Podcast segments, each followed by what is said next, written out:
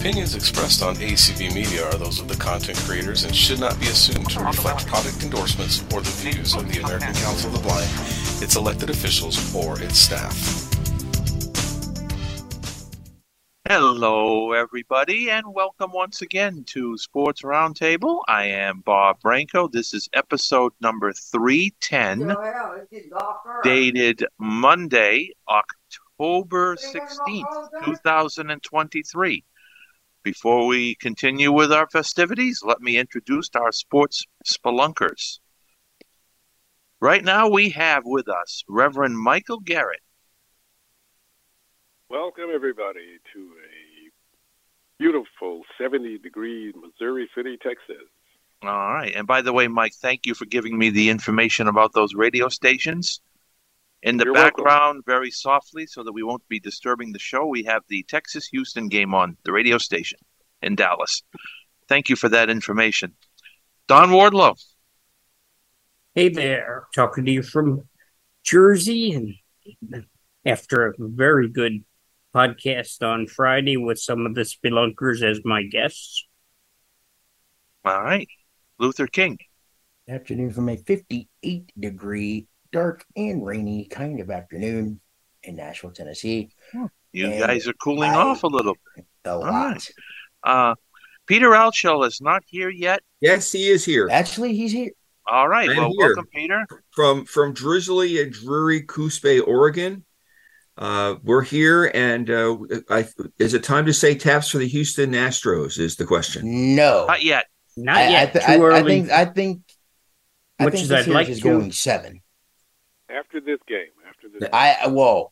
I I, th- I think I think this series is going seven. This is probably the best series out of all of them that are left. Well, not if the getting Astros continue playing as badly as they are now. Well, they only lo- well, Well- keep in mind they only lost two nothing. So We'll be getting know, into that momentarily. We'll Let be me getting just into that. complete the festivities by expressing thanks to those people who make it possible for Sports Roundtable to be a part of our lives. We start out with Raymond Gay, our producer. Thank you for what you do. Tom and Lynn from Rosie's Place chat line. Thank you very much for posting our shows on greeting door number 14. We appreciate that. Our media outlets, thank you for airing us when you do, as well as Jacqueline Sylvia from JS Web Solutions for archiving our shows on my website. All you need to do to find those is go to www.brancoevents.com, arrow down until you get to Sports Roundtable podcasts, and then click on them to see all of our archive programs. All right, Petey, make it official. Merci, Jackie. See, now this I want to give a shout out to a faithful listener at this time, Rick Troiano from Florida. Thank you for listening. You're awesome, Rick. Thank you. We have a special guest with us right now. I would like to formally welcome him to our show. His name is Alex Friedman. He is the Director of Communications for the Oklahoma City Dodgers. He's done a lot of other things as well. Many of you have his bio, you know what he does. We'll be talking to Alex today. Alex, first of all, welcome and thank you for taking the time to be on our podcast. We appreciate it.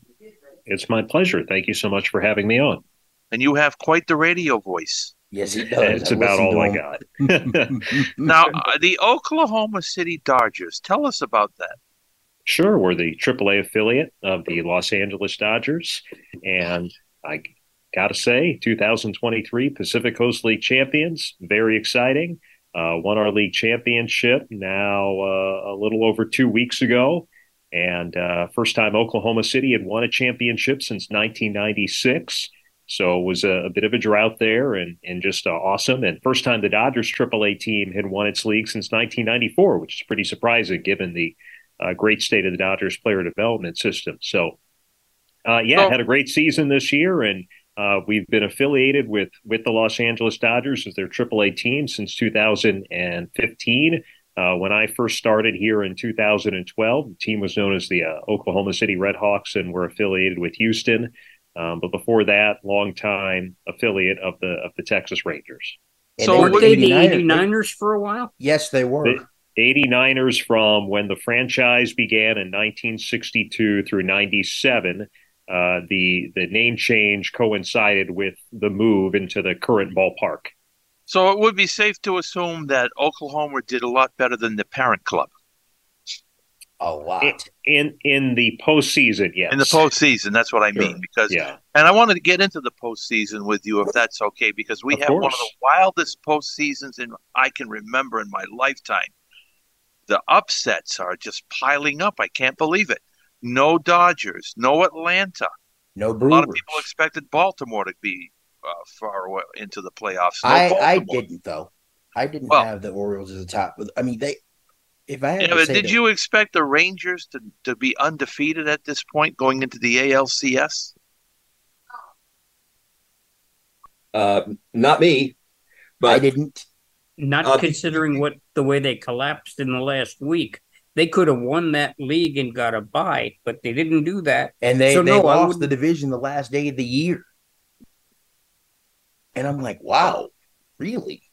For the record, we have the Rangers versus the Astros and the Phillies versus the, The Diamondbacks. Diamondbacks. As of now, I'm predicting Philly to go all the way. Although if Texas continues to go crazy like they are, I might change my mind in a couple days. What do you think about this, Alex? What, what's your scenario like? Well, let me start off by giving the disclaimer when when people ask me what do I think is happening, I say, hey, if I was in the prediction business, I would I would make my living doing something else. Um, Okay. but but I, I will slightly, I think, uh, in in terms of you described it as a lot of upsets. For me, the story of the postseason has been uh, just not a ton of intriguing games, and that pains me to say that as as a diehard baseball fan. I mean, last Oh. night was good. The first game of the ALCS was good. Um, but there have been a lot of games and, and some series so far where just honestly was not all that competitive. You look at the Dodgers and the Diamondbacks, you look at the Orioles and the Rangers, and all the wild card games. None of them went to a, a best of three or a, the full three games. So that's been to me the biggest thing that has stood out so far is just the fact that it's it hasn't been all too intriguing up to this point. Um, you know, you, you mentioned earlier about is it time to play taps for the Astros? I'm someone who believes that, that you can't bet against a streak until it's over. So, you know, for me, the way the Astros have consistently performed in October now, the last several seasons, you can't doubt them until someone actually beats them. Um, and then, gosh, I mean, obviously the Diamondbacks were very impressive taking down the Dodgers, but uh, there's just something special about that Phillies team, it seems, these last two years. And and a lot's been made about their home field advantage and the way they play in front of those fans in Philadelphia. And it certainly seems something to that. I'll say this about the Phillies. I don't know if they're going to win the World Series or not. I don't know if there is a more fun team that I have seen in the last several years than the, these addition of the Phillies, both this year and last year in the playoffs. What do you think the biggest issue is on why folks are complaining? Do you think maybe it was because the top seeds had to wait extra days, or do you think it may have had something to do with the format, with it being a best of three wild card and the division series, the best three out of five? Everybody's complaining about the division series should be best of seven. I'm thinking you've had, you know, enough time to get your stuff set up, but I can also see where they're coming from as well. Yeah, I mean, if you ask any team, which would you rather have? That you have to play the best of three wild card series, or you get the bye and play go right to the division series? Every single one is going to say uh, they get the bye, you know, to be able to to rest their guys. And Sure. it, it's been pretty foolish, I think, how much has been said about the fact that those teams have lost, uh, and but there's been a lot of counterpoints that doesn't bother the Astros, hasn't bothered them the last two years. Um, you know, and it's the same two teams in the National League that it happened to last year also. Yep. Well, three Um, out so of the I four. don't, I don't say think that. Well, right, but I'm saying just in the National League, it's been the Braves and Dodgers each year that got the bye, lost each year. So I, I don't think we've seen enough of a sample size across baseball to necessarily say it's it's a good or bad thing. I don't have any problem with it. Um, the bottom line is when it's time to play, you got to be ready to play. And Exactly. I think something Dusty Baker recently said was he felt that even though the Astros did get the bye, they were still playing meaningful games in terms of going for their division all the way until the final day of the regular season, as opposed to the the Orioles, Dodgers, and Braves, who had a lot of time off, basically with their fate already sealed. how much of that goes into it, I don't know, but I think it's it's a potential valid point. One announcer claims that you're disrupting the flow of baseball. You're playing 162 games pretty much consecutively. Oh, I get that there's an all star break. And then all of a sudden, after the 162nd game, you're asked to sit for a week. And that may have an effect on the flow of what teams are used to. Well, whoever said that has forgotten that when divisional play was new, they would wrap it up on a Sunday and then open up the next uh, NLCS Wednesday. on a Saturday. No, exactly. they would, that would, they would wait a, a whole week. And, and, now, and now it's like we've seen some series where it ends on a Sunday. year And like for the for the uh, what was it, the NL and ALCS? What was it? Both of them finished up on what a Sunday and a Monday. That's still a week to set up what you need to set up. So that's not really a valid excuse. Alex, I'm curious about something you, since you're connected with with the Dodgers. Every year, the Dodgers seem to have the first or second best record in in uh, during the regular season, and every year since I don't know when, they seem to underperform in the playoffs. Do you have any theories as to why that might be?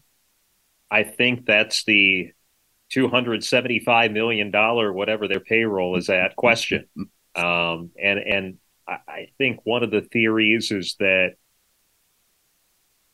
they're just so good over 162, not getting high or too low that they're able to consistently win. And sometimes that the intensity has not necessarily gone up uh, in the playoffs. I know that's something they seem to be cognizant of after last year when they lost the Padres and and felt like they didn't necessarily bring the the energy or the juice to, to match the Padres in that series. But when you don't lead for a single inning in, in the series against the Diamondbacks, it, it's hard to see that you know it was it maybe came to fruition. Now, granted, game one, uh, a very uncharacteristic by sub 100% game by Clayton Kershaw. You get down you know, five runs before he could blink. And then you start a rookie in game two and Bobby Miller, who, even though he had a, a good season, regular season, still it's his first ever playoff start. He has a shaky first inning.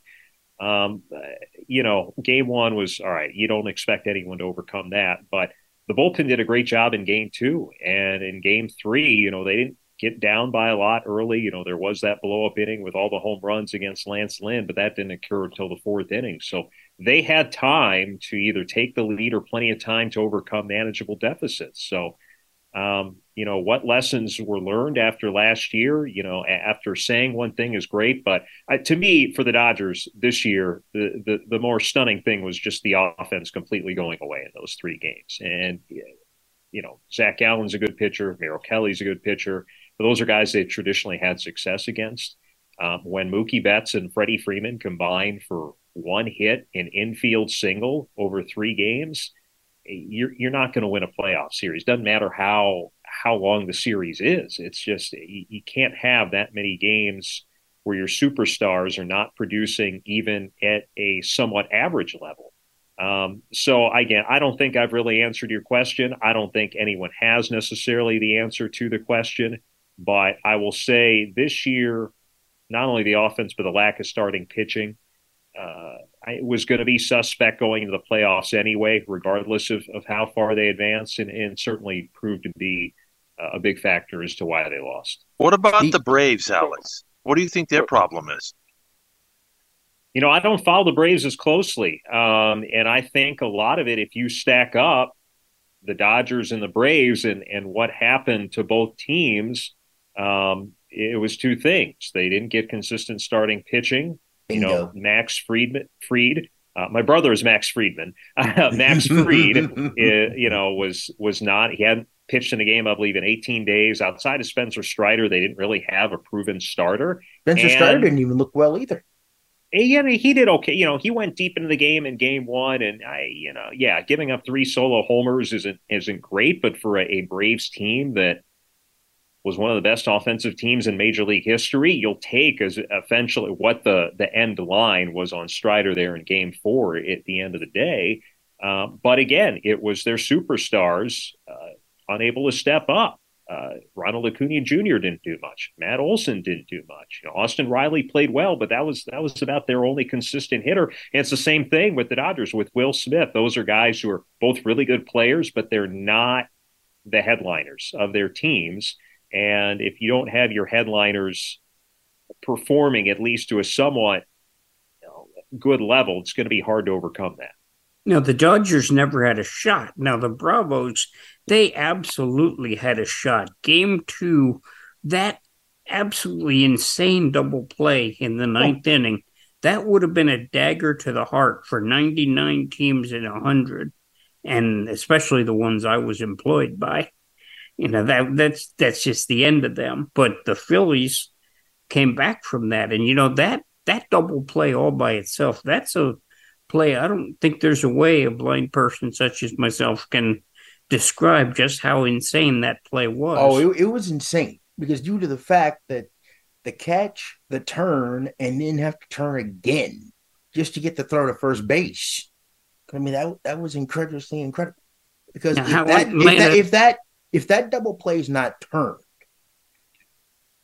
that game completely probably flips on its head. And we're talking about the Braves done in two, not in four, like it ended up being. But I, I thought they had to get game one because if they didn't get game one, I just didn't feel like the Braves are going to win the series. I mean, they won game two, but it just felt like the Phillies had the momentum and they never gave it back. Well, and I, I think Phillies manager Rob Thomson completely agrees. He said he wanted to manage that game one, just mm-hmm. kind of looking at how things laid out like it was game seven. And he sure. did. And it was the weird thing where you had a day off after game one, and it yeah. gave him liberty to do so, to be aggressive with his bullpen and and not overextend his starter. And you know, the mm-hmm. Phillies they didn't put up a ton of offense in that game. Those two or three runs. I can't remember exactly what, but eventually shutting out a Braves team that hadn't been shut out at home in two years. Um, so yeah, uh, I think obviously you weren't the only one who thought that. Alex, I'm. Uh, uh, there was a lot of talk, and I sent uh, the the other spelunkers an article uh, written, and I, I forgive me for the names, but after game two, a um, Cast- uh, Nick Castellanos. No, no, there was one that I sent more recently that had to do with um, how a Braves guy in the locker room started trashing Harper. Oh, from the and, Orlando Arcia. And, and, and, Arcia, the, yeah. guy yeah, broadcast Arcia. it. So there are a number of questions I have about this.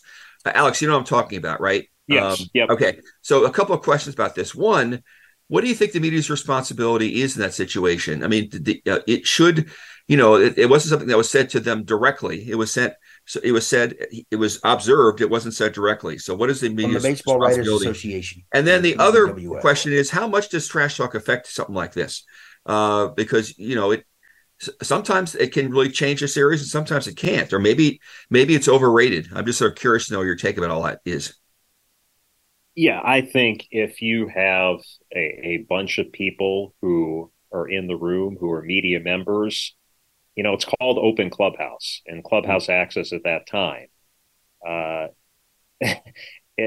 Orlando Arcia could have very well waited the, the 15 minutes until it was over to say that stuff. I mean, even though it wasn't near him, you know, you're going to say you, you're going to, someone's going to pick up on it. If you're being as demonstrative as, as, as it was reported, it was.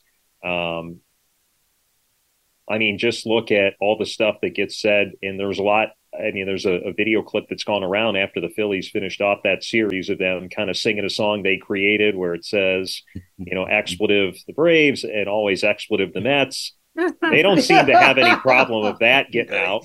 They they very well know that there were tons of cameras in there when it was happening, even though someone might not have gone up to and said, "Hey, why don't you sing that little song for me?" So I yeah, I, the onus is all on the player. Now I kind of come with it with with a little bit of a different um, different lens, and that I think that was a very clearly defined time where tons of members of the media were in there, and you know, and people have also referenced what happened with the Astros several years ago when their assistant general manager, you know, went up and went out of his way to to talk to some reporters that he felt had not treated them fairly with in terms of Roberto Osuna. No one seemed to throw their arms up, you know, arms up in the air after that happened that, oh, well, they weren't, they didn't ask him a question. He went out of his way to say something. So um, no one seemed to, to have a problem with that.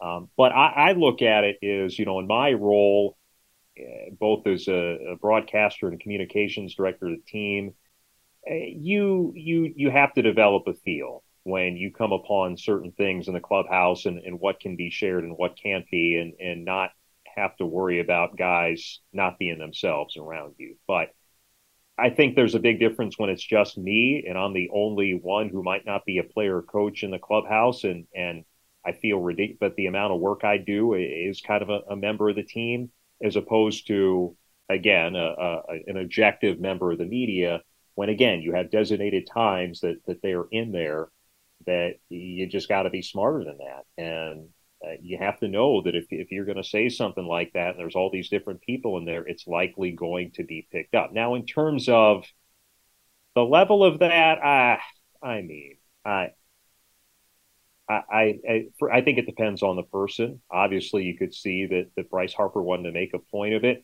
But I don't think when he's standing in the batter's box that he's thinking about Orlando Arcia. Now, once he you know crushes a home run and sees Arcia, yeah, but eh, not when he's focused. When hitting hitting a baseball is hard enough to do, and the level that Bryce Harper does it at is insane. So yeah, I, I don't think it's it's really consuming your thoughts. It's obviously maybe a little bit back of the mind if, if time is right, but I, I don't think that you can say that that was really any kind of a significant reason why the, the Phillies won or the Braves lost. I think it was a high school stunt for Arcia to pull. I think so too. Exactly the kind of that, that that's something that you see, see on the high school level. Yeah, that's probably like something you'd see at probably like what a baseball tournament. You say you knock out a team or whatever, and you do something like that. Yeah, that's about right. Yeah. So in general, um, I'd, like to, I'd like to. Hold on, Mike. Go ahead. Michael, go ahead. Are you guys, go ahead, Mike. Are you guys done with that that subject? I want to. I want to go well, back. I, I, actually, well, I go, actually go ahead. Follow up with that question, Michael. But if you want to go ahead, go ahead. Go ahead. Well, I, well, I just want to take you back to the Dodgers, Alex. You, you know the so so Oklahoma won the Pacific Coast League. Uh, apparently, there's quite a bit of ta- talent on that team and and and my friend Mitch, who's probably uh, joining us today, he's probably, probably here. talk a little bit about about the Dodger organization. So, I've, what's your view of the talent on that team? And given there are a lot of positions that may be moved on the big club, uh, is there is there somebody or are there a few guys who might move up to the big club and and uh, keep the Dodger uh, regular season uh, uh, success going? I think so, and we had so many guys go back and forth all year long, just whether it was due to injuries or, or other stuff, and I think that's what made the uh, the success of the team here in Oklahoma City surprising because it was not very stable um, in terms of the roster, especially on the pitching side. Uh, guys going back and forth. And, you know, at, at, the end of the day, the most important thing is that the big league club wins. It doesn't matter if they're going to put the AAA team in a bad spot. You know, that's that's the furthest thing from their mind. They have to do whatever it is to win because that's all that matters in the big leagues. And I get it. Um, it doesn't make it any less sometimes a little bit frustrating um, but that's just the reality of the situation. And that's also why I felt it very strongly. And I'm honestly a little bit upset that our manager, Travis Barbary, was, was not named the league's manager of the year. You know, we had 280 roster transactions throughout the season. That and, many? Oh, yeah. And 27 different players to play for both Oklahoma City and the Los Angeles Dodgers. Uh, in addition, oh, 11 on major league rehab assignment. I mean, countless times where a, a, pitcher had to be scratched, whether he was a starter, because they might need him in the big leagues. Didn't necessarily ever get called up. They just might have needed him. Um, same with relievers. A lot of guys sometimes where you'd say, okay, this is the ideal spot where this guy would be in the game, but You know, they got a call before the game. Hey, you can't use him today. That seems to be the norm in MLB these days. It is, and it has yes, and I would say in my 11 years in in, in AAA, it has increased. It mm. has definitely increased, and and I don't see it slowing down anytime soon. Unfortunately. Right. Um, but in terms of yeah, I mean there were a lot of players who went up. Um, you know, I think the the the most notable player from our team this year was was named the league's MVP, and that's Michael Busch And and he was a former first round pick of the Dodgers and spent most of, of last season with us as well and and did make his major league debut this year. And uh, unfortunately just didn't really get any regular playing time when he was up there. And it's hard to do. I mean when you're first getting up there i mean it's hard for any player to to only be a part-time player and be successful in, in baseball. But it's especially hard when you're in the big leagues for the first time. And right. he was also dealing with position change this year and I felt that, I mean, obviously, given all the circumstances, he did an incredible job, you know, with us especially. But uh, the term that the Dodgers like to use is runway, and I think next year he's going to get a big runway um, in terms of with the beginning of the year to to have every day at bats because he, there's nothing there's there was nothing left to prove for Michael Busch a couple months ago at AAA, but uh, he kept raking down here, and it's just clear there's nothing left for him to prove um, as a AAA player. And the only way you're going to find out if he can be a successful major leaguer is if you give him at bats every day. You know, they they did that with James Outman this year, who who we had with us for most of last year and got off to a great start, then had a really bad two month slump, but worked his way out of it. And that's what you have to do with young players sometimes. But I think the Dodgers have also shown that they they kind of prefer to have a veteran where even though the ceiling might not be as high, you know what the floor is going to be. So that's why you saw them add players like Amed Rosario, like Kike Hernandez um, at the trade deadline. They also signed Jake Marisnick out of the All Star break. He got hurt though and only played a handful of games. But um, yeah, I mean, we we saw Michael Busch, we saw Jonny DeLuca go up, and and again when he had a chance to play and when he was healthy, he did an okay job. You know, Miguel Vargas was the one who surprised me. You know, he spent basically all of last year with us and and was a 300 hitter and just was the best player on the field most nights and just struggled. You know, he did get the everyday at bats this year and and and just struggled and and got sent down at the All Star break and was with us for the rest of the year. And the, the biggest difference for him was I think his consistency. You know, in 2022 with us, he was he was you know a true three 300 hitter. It felt like like he got three hits out of every 10 at bats. There wasn't too many you know, big swings, you know, hot and cold. This year was kind of the opposite of that. He was he was a bit of a streaky player, and you know, Miguel's still a very young player, super talented. I I, I have a I, I hope and I, I'd like to believe that he is going to figure it out to to be an everyday player at the big leagues. And you know, they called up a lot of different pitchers, as I mentioned for us this year, and and you know, there were some stumbling blocks. You know, the guy the guy who was the most uh, consistent, impressive was Bobby Miller. Began the year hurt, and his first few starts with us uh, and late April, early May was basically his spring training because he didn't have a spring training. Um, and so there were some inconsistencies and started to put it together. And then, you know, from late May on was in the rotation. He was one of the few very dependable uh, guys in the rotation all season long for the Los Angeles Dodgers. He, Gavin Stone went up. You know, he had some inconsistent results, but but you saw the good there. Kyle Hurt, who was the organizational minor league pitcher of the year, um, had one outing in the big leagues, but it was against the Padres. Retired all six batters he faced. First three batters he faced in his big league career were Fernando Tatis Jr., Juan Soto, and Manny Machado, and he got him to go one, two, three. Um, and he was impressive with us. And they've got a lot of talented arms. Um, and and again, they like the flexibility, like most big league clubs do these days. And I, I think that you know, when you've got those cornerstones of guys that we've talked about before, like Mookie Betts, Freddie Freeman, it's a lot easier to build around guys like that. But they have to address starting pitching in the offseason. Yep. And and is there going to be someone right now who's in the farm system who you can truly bet on being an every fifth day guy to give you five, six solid innings? I'm not entirely sure. Gavin Stone's probably the closest to that. Um, but he's got to be able to show he can do it. Alex, I am a Red Sox fan, so I have a vested interest in a couple of pitchers that we acquired in the Kike Hernandez trade. Nick Robertson and Justin Agerman, I believe his name is. Justin Hagenman. Hagenman, Hagenman, Hagenman. What are your thoughts on both of those pitching prospects?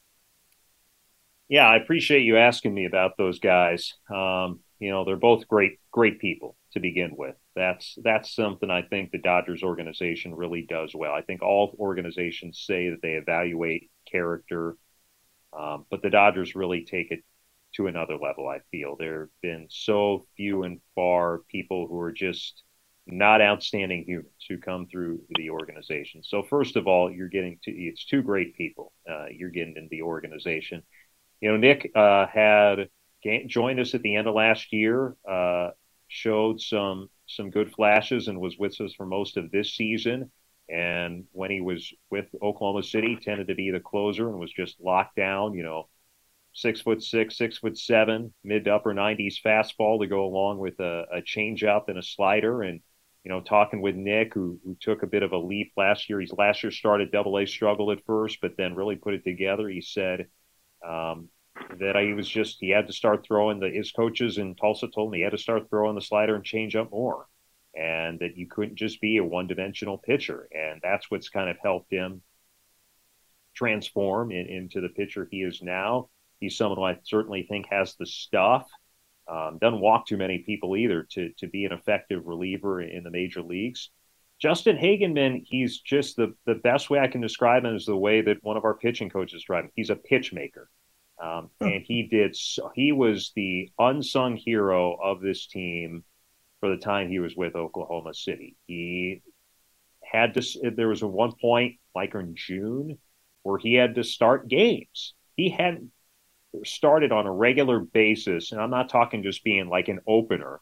He hadn't truly started a game since college, and he eventually built up and was going. You know, four plus five plus innings and you know quality. Nothing's going to blow you away from from Justin. Um, you know the fastballs in the in the in the low 90s. You know work off a sinker, sinker slider guy with a changeup as well. Um, I, I mean I think he can get big league hitters out. I don't know what the ultimate ceiling is for him. Um, but I think if that's, and I hate to use this term, if that's someone who's going to be a quote unquote throw in kind of player, it's a pretty good player to have. Okay. I would the community though. See if there are hands raised and stuff. Yes, I was just going to say. By the way, Diane, thank I, you for being our host and facilitator today. We appreciate you taking the time to be with us. And oh, we have two raised out. hands. Okay, go Alrighty. ahead. Joe Marks is first. Ah. Welcome back. He's happy today. Uh, may, well, part partially happy. 50 50. Uh, J E T S Jets Jets Jets. Yeah. well, I'm thinking about the Phillies more than the Eagles. Yeah, yeah that's what we're all focusing on right now there in the go. city. Um, it, it, we'll chalk up the Jets' loss to bad day well, at the office. Yeah, just we didn't wake up on the right side of the bed. You mean the Eagles lost? Yeah, yeah. Three interceptions. That's that's very unheard like. He only had three interceptions all last year, and now he's even seven and seven. Yeah, and then so for me, it's it, it's it, it's a game that I would just rather think it was a nightmare than than just was a nightmare in real yeah. life. Um, but I wanted to touch on uh tonight's series with the Phillies and mm-hmm. um the Diamondbacks. The the rest of the teams that are in the in the playoffs right now as far as the Phillies. There's all a little bit of a redemption story with all of them. And I wanted to get your guys' takes on them because with Arizona, they we we got beaten up pretty well with Arizona. Uh, they gave us one of our worst blowouts in in a long time uh recently. And so like that that is kind of like we want to get that monkey off our back. Well, um, I, Joe, I think this is just for me. I think the winner of game one, kind of like what we had with Braves Phillies in the division series. Mm. Yes, this is a best of seven, but I think whoever can get game one, either holding serve at home or the D back stealing game one on the road, I think this is going to be a series of momentum. I don't know how far this series goes, but I think whoever can pick up game one has a huge leg up on the other. Philly in six.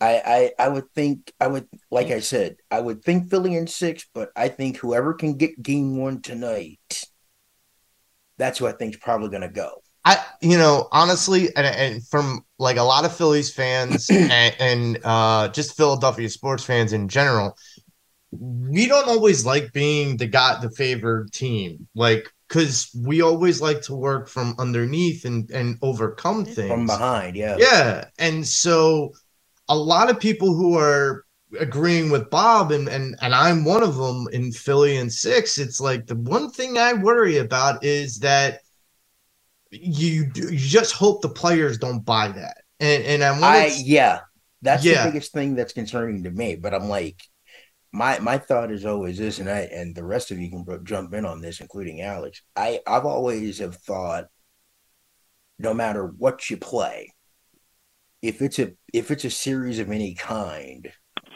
I've always thought whoever could get game one would most likely have a leg up.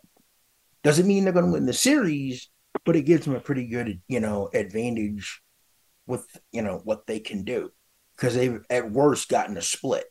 Well, I wanted to ask Alex one quick question, and and that was so Rhys Hoskins isn't on the NLCS roster, but there's talks of him being on the World Series.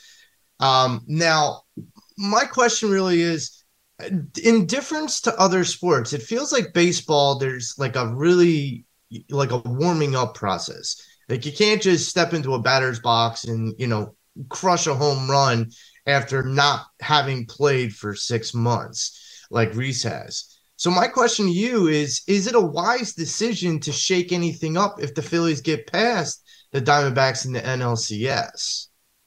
Joe, I'm going to answer your question here in a second, but I just want to illustrate something that Luther has said about winning game one. And I'm not talking about teams that eventually win and what those percentages are, but we've had eight completed series.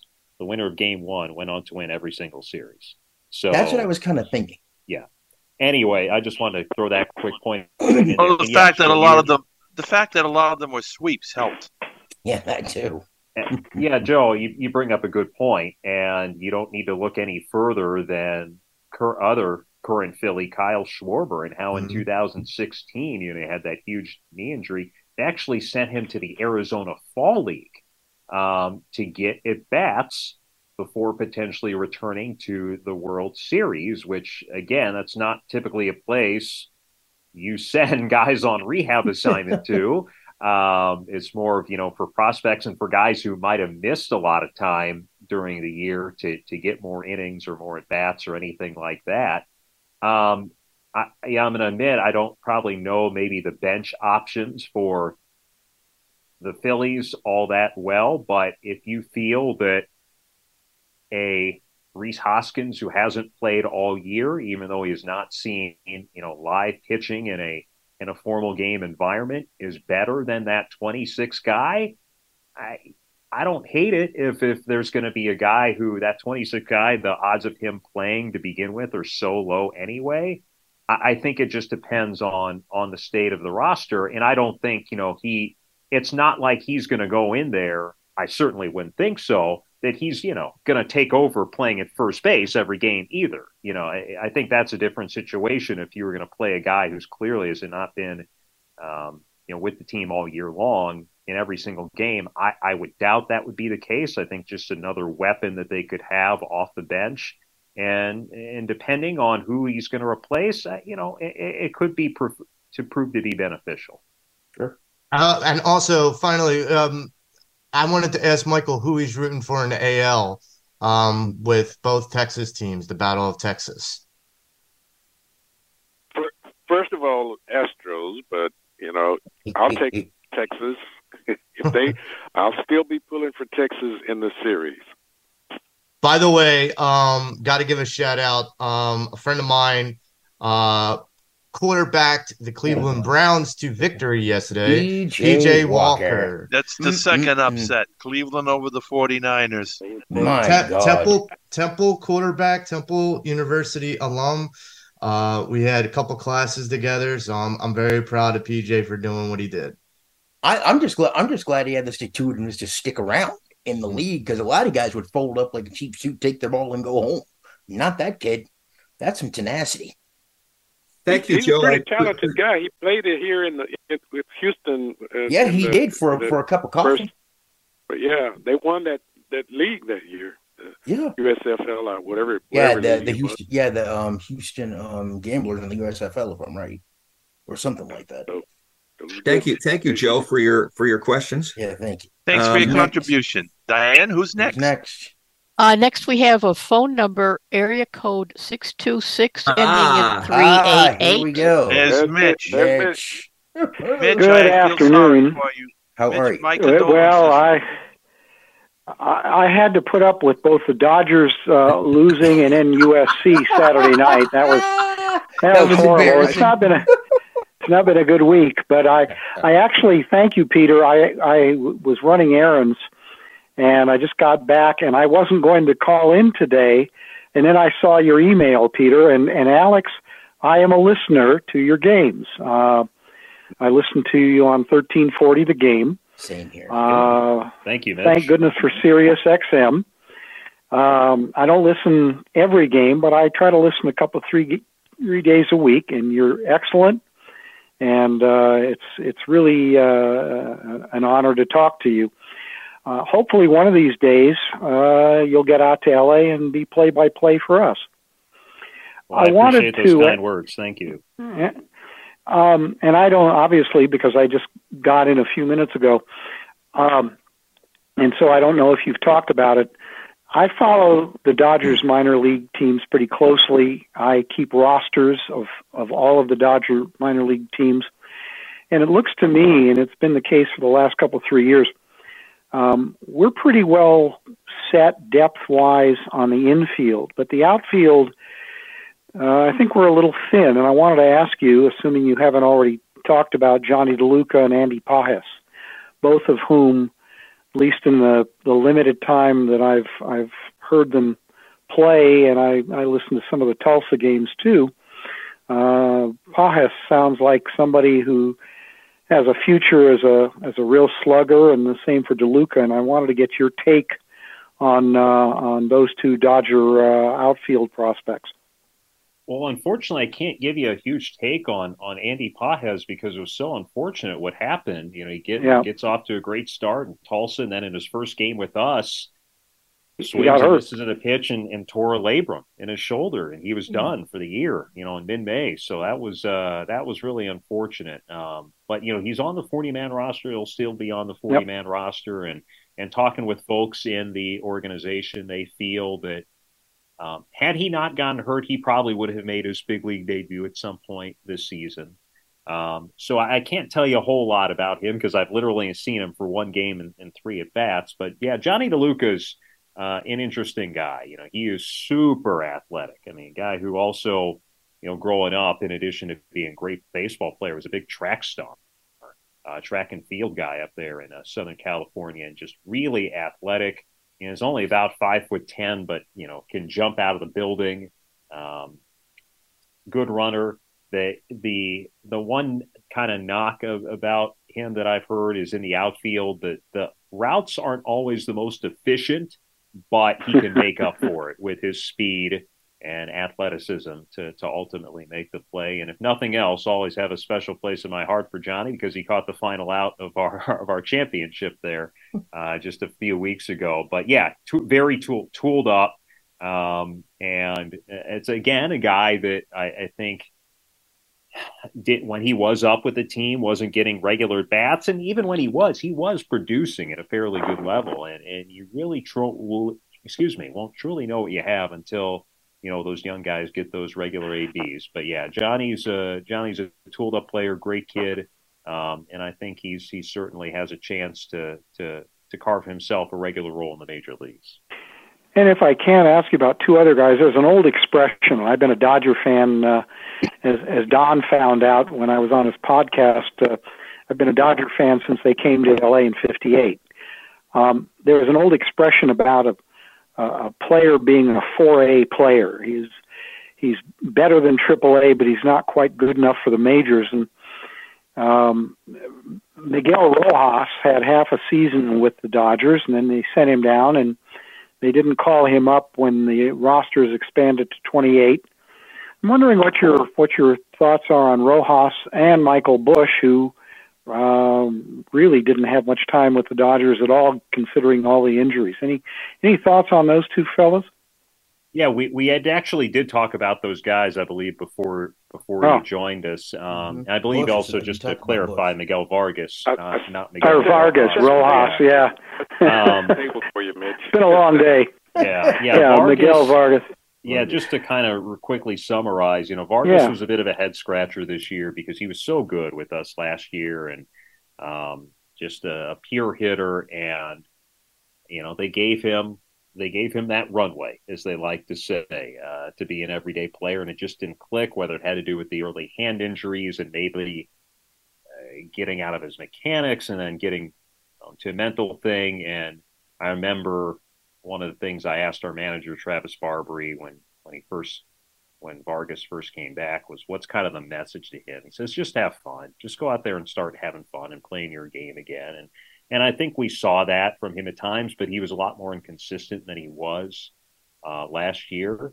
Um, I, you know, I, in terms of Michael Busch, what we talked about earlier is I, I, would like to think that he's going to really have an inside track on an everyday job next year in spring training. And, and unless it's a complete flop, he's probably going to be able to get those, that runway next year and, and have a chance to be an everyday player.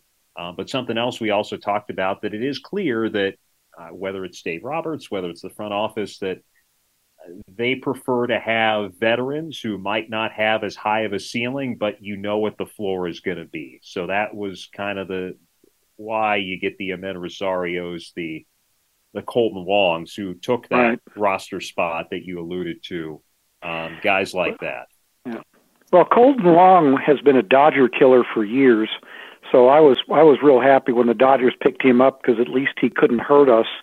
Um, you know, he killed us against St. Louis a couple of different seasons. So, mm-hmm. um, and and you know, it'll be interesting to see if if uh, if the Dodgers uh, what the status of Max Muncy is. I think I think his contract is up this year, as as some of these guys know, and and uh, particularly uh, uh, Michael, because I vented to him more than more than once.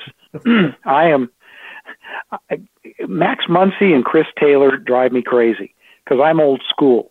Um, swinging for the fences is fine, but as we saw in the uh, in the playoffs, when you expand the strike zone, when you start uh, thinking that you have to hit a five-run home run, uh, things don't usually work out. And Chris Taylor and Max Muncy, for all of their uh, their home run power and and uh, all of that, and Taylor's uh, uh, versatility playing ev- everywhere on the field. Um, I would I really would prefer to have guys who who can hit for average, who can hit in the clutch, and um, uh, maybe hit a few less home runs, uh, but but know that you got to when when when they come to the plate and there are run, runners in scoring position position that they're uh, uh, that they're not going to swing uh, for the fences and that they might drive in a run or two and keep the as Roberts talks about keep the line moving. Yeah, I'm I'm, I'm not sure what what uh, what the question is there, but but I know Muncy. Well, it was more more a comment. That's why okay. you were talking about Busch because I could see Busch as the as at least hopefully getting a shot at third base next year. Yeah, I, mean, I know Muncy. It's either a team option or a mutual option. It's not a strict player option, but but whatever it is, it's it's relative. It's it's pretty affordable, and I, I'd be surprised if it if it doesn't get picked up. Well, and then and then then Michael will get calls from me about we struck out twelve times in the game, and between Taylor and Muncy, they struck out half of those twelve times. So this, for me, this this raised there's an interesting piece in the New York Times today about this whole thing about comparing this year's baseball season with last year's, and they there were sort of two goals of of uh, you know going into, into this series season. One was to shorten the games, right, and that really happened, and it seemed to be a real success. Perfect. The other thing was was to encourage uh, you know, bat hitting ball and running and more excitement in the games. And that was not solved. You know, there uh, lots and lots and lots of strikeouts. And the the question that the article raised was, what changes, if any, should should be made to to you know what rule changes or or uh, changes should be made to to deal with these um, strikeout home run kind of things that you Mitch was talking about. I don't. Uh, I don't. I have a thought. I have a thought, Peter. Stop telling the batter to swing for everything and tell the pitcher not to throw hard when he can't. Well, not well. But, well, but, but, but, here's I, the I deal with the but here's the deal with the pitcher, Bob. One of the things that the Oracle talked about was that um, they're they're bringing in more and more relief pitchers, and that's going to increase the level of strikeouts because pitchers are throwing hard, and you know batters are, are going to naturally strike out more often. Yeah. So you know that's that's just part of the strategy. And you know, we, I don't know whether what what the you know the the the, the goal of managers and general managers are to win the game. And if they if the stats and the seem to think that strikeouts are worth the trade off with home runs, then that's what they're going to do. I don't know what, what, what the stats there were a lot of players. There were a lot of strikeouts, but in the also there were a lot of double digit runs scored in a lot. Yeah, exactly. Well, well, remember that game was like twenty four. Somebody scored twenty four runs. I think, I think like that were the Angels, right? Yeah, that the yeah. Angels. Yeah, it was like 24 yes. 2. It was a ridiculous I, number. I have a three word answer, Bob, and I think you'll agree with me. Down with analytics. Thank you. Thank you. Amen, brother. Amen. Ten minutes, Bob. Thank you, Alex. Yeah. Thank you. That's a great way for you to close out, Mitch. Oh, yeah, you went out with a bang that time. And, and yes, Alex, sir. I'll be listening. I'll be listening to you next year, sir. All right. Thank you, Mitch.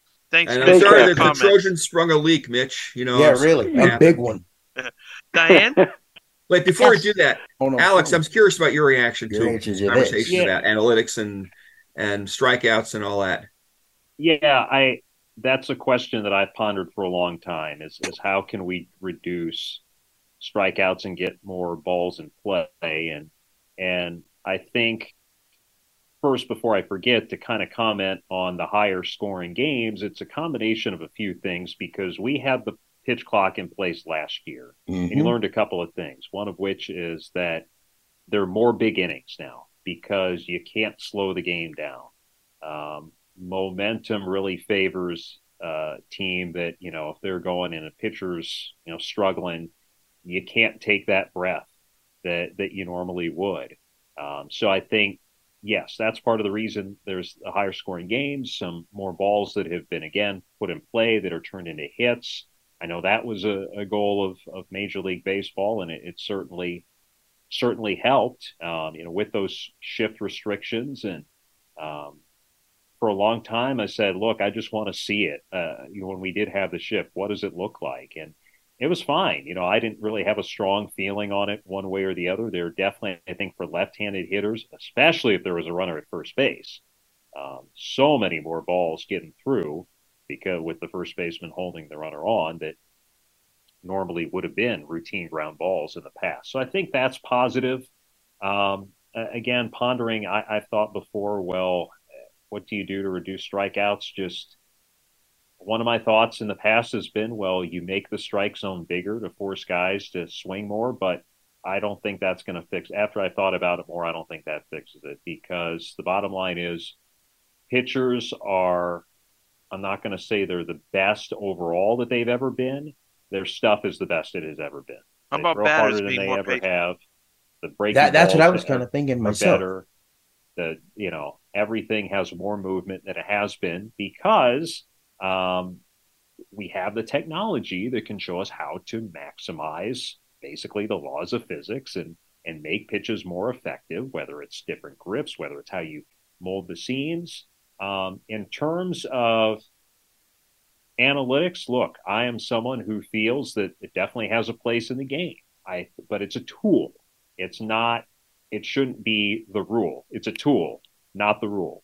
um, and that that it is valuable. And I see it firsthand. I see what kind of information is given to these guys, you know, every day, and and all that stuff. Um, and, and, you see how guys have been able to prove themselves being by able to to look at numbers. But um, I, I don't think you can rely on. It. I think there's a place for for the traditional stuff and and the analytics as well.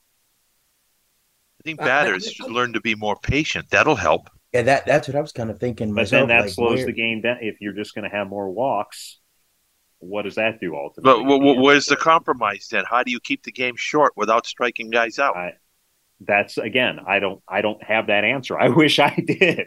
but, but you know, it, it is an interesting comment, and I don't know uh, what what the connection is. Do we do we have one more hand that we can get in quickly before time runs out? Fair enough. Uh, Diane, do we have any?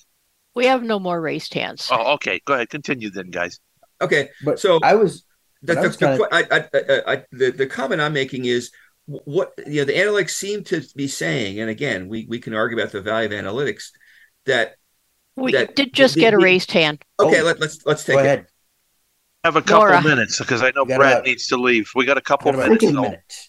Okay. Um, how, how, what do you guys think about the Diamondbacks? Do you think they need to do better, or do you think they, uh, you know, I think I they're think, fine. like I said, I think the Diamondbacks, depending on well, this series especially, whoever gets game one between D backs and Phillies, if the D backs can get a win on the road, oh, they're in pretty good shape. If they Mhm. don't, I think they can still get a split and still go back home.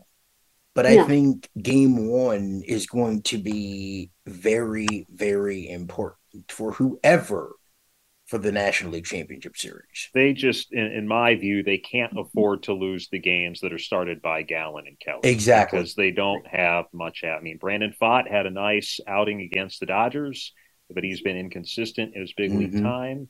I know he's a highly touted guy. I've only seen it. I only saw him once, you know, in person in AAA. Um, but it's still an unproven commodity, and it's they don't have that great bullpen. I think like the Phillies do, where if your starter can only get you three or four, that you can rely on it for the rest of the game to keep the opponent where they're at. So I think Can it's, it's very can- important for Gallen can and, and I think you need to wrap up. Um, Yeah, so can do. Davies be that before Thank we you, wrap up? Can, can Davies be that third guy for the D backs? Because I mean, after Gottlieb, Gallen, and they got Zach Davies Yeah.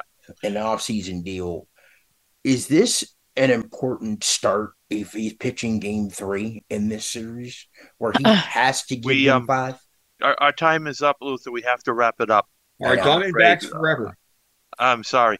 Uh, Alex, thank you very much Thanks, for Alex. being on the program today. You're very informative. Keep up the good work in radio, and we'd love to have you back at some point. We can talk about that. Yeah, Peter- absolutely. Thank you. Peter, Michael, Don, Luther, thanks for what you are always it. doing for us today as well. Diane, thanks for Thank being you. our host. Thanks. Brad, hmm. everybody else, take care. Go safe, everybody. With God's abundant blessings. Have a wonderful week. Talk to you soon.